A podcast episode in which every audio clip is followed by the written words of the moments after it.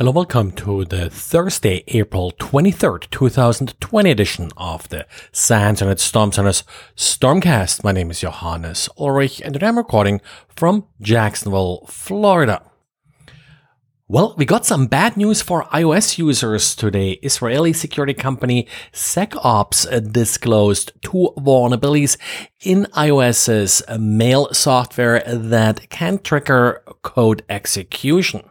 To make things worse, not only is there no official patch for these vulnerabilities, uh, there are also already some attacks going on that take advantage of these vulnerabilities.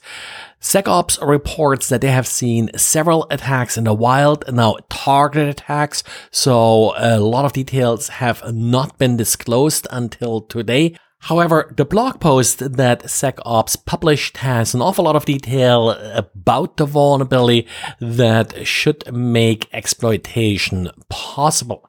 A couple things here uh, to sort of put this a little bit in perspective. So first of all, this could be used to execute code within Mail.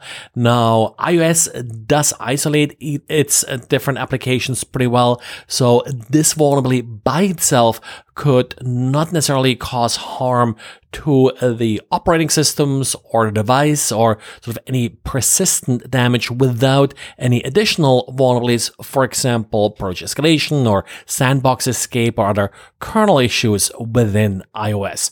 So by itself, uh, these vulnerabilities aren't quite as bad as it may sound due to some of the other mitigation methods that iOS deploys. There is I say no official patch. Now, there is a patched version of iOS, and that's the current beta version of iOS. So it hasn't been officially released yet. And of course, Apple typically doesn't pre-announce their releases, but uh, look out for it. Certainly something that you want to apply quickly once it's released.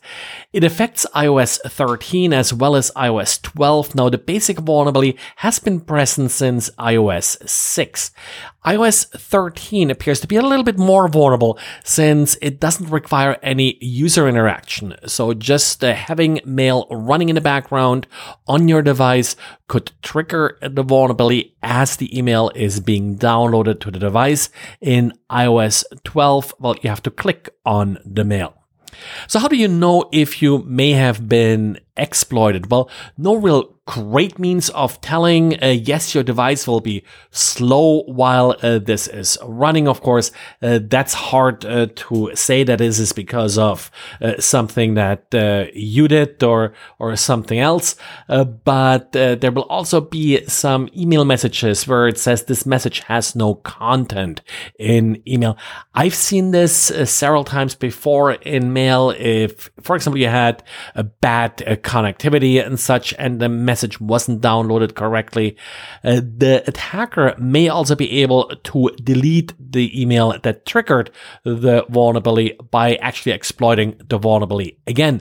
Uh, so, uh, maybe very difficult actually to detect uh, that you are a victim of this attack. ZecOps did publish some indicators of compromise, which are essentially sort of little strings that they saw being used in these emails without really analyzing the vulnerability in more detail. Can't really tell uh, whether these are just sort of specific strings they found in the exploit or whether these are actual strings that uh, are triggering the vulnerability.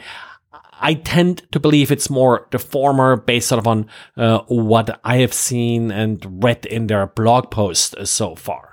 So at this point, there's not really much you can do. You could not use mail on your iOS device, but of course, uh, that's difficult, like use another mail client.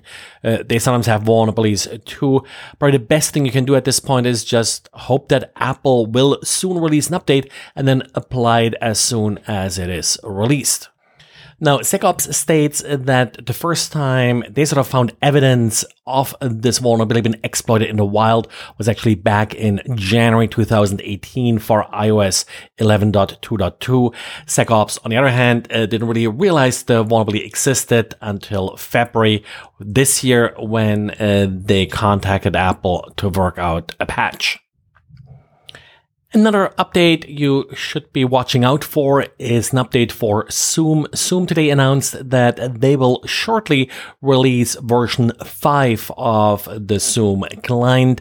Now, lots of talk about the missing encryption features or the weak encryption in Zoom. Zoom 5 is supposed to solve a lot of these problems. In the last few weeks, uh, they have sort of made incremental updates to version 4. It's now at version 4.6 12. So since they're now making this big jump from 4 to 5, I hope that the major jump in version numbers also indicates that they sort of redid some of the weak encryption protocols from the ground up.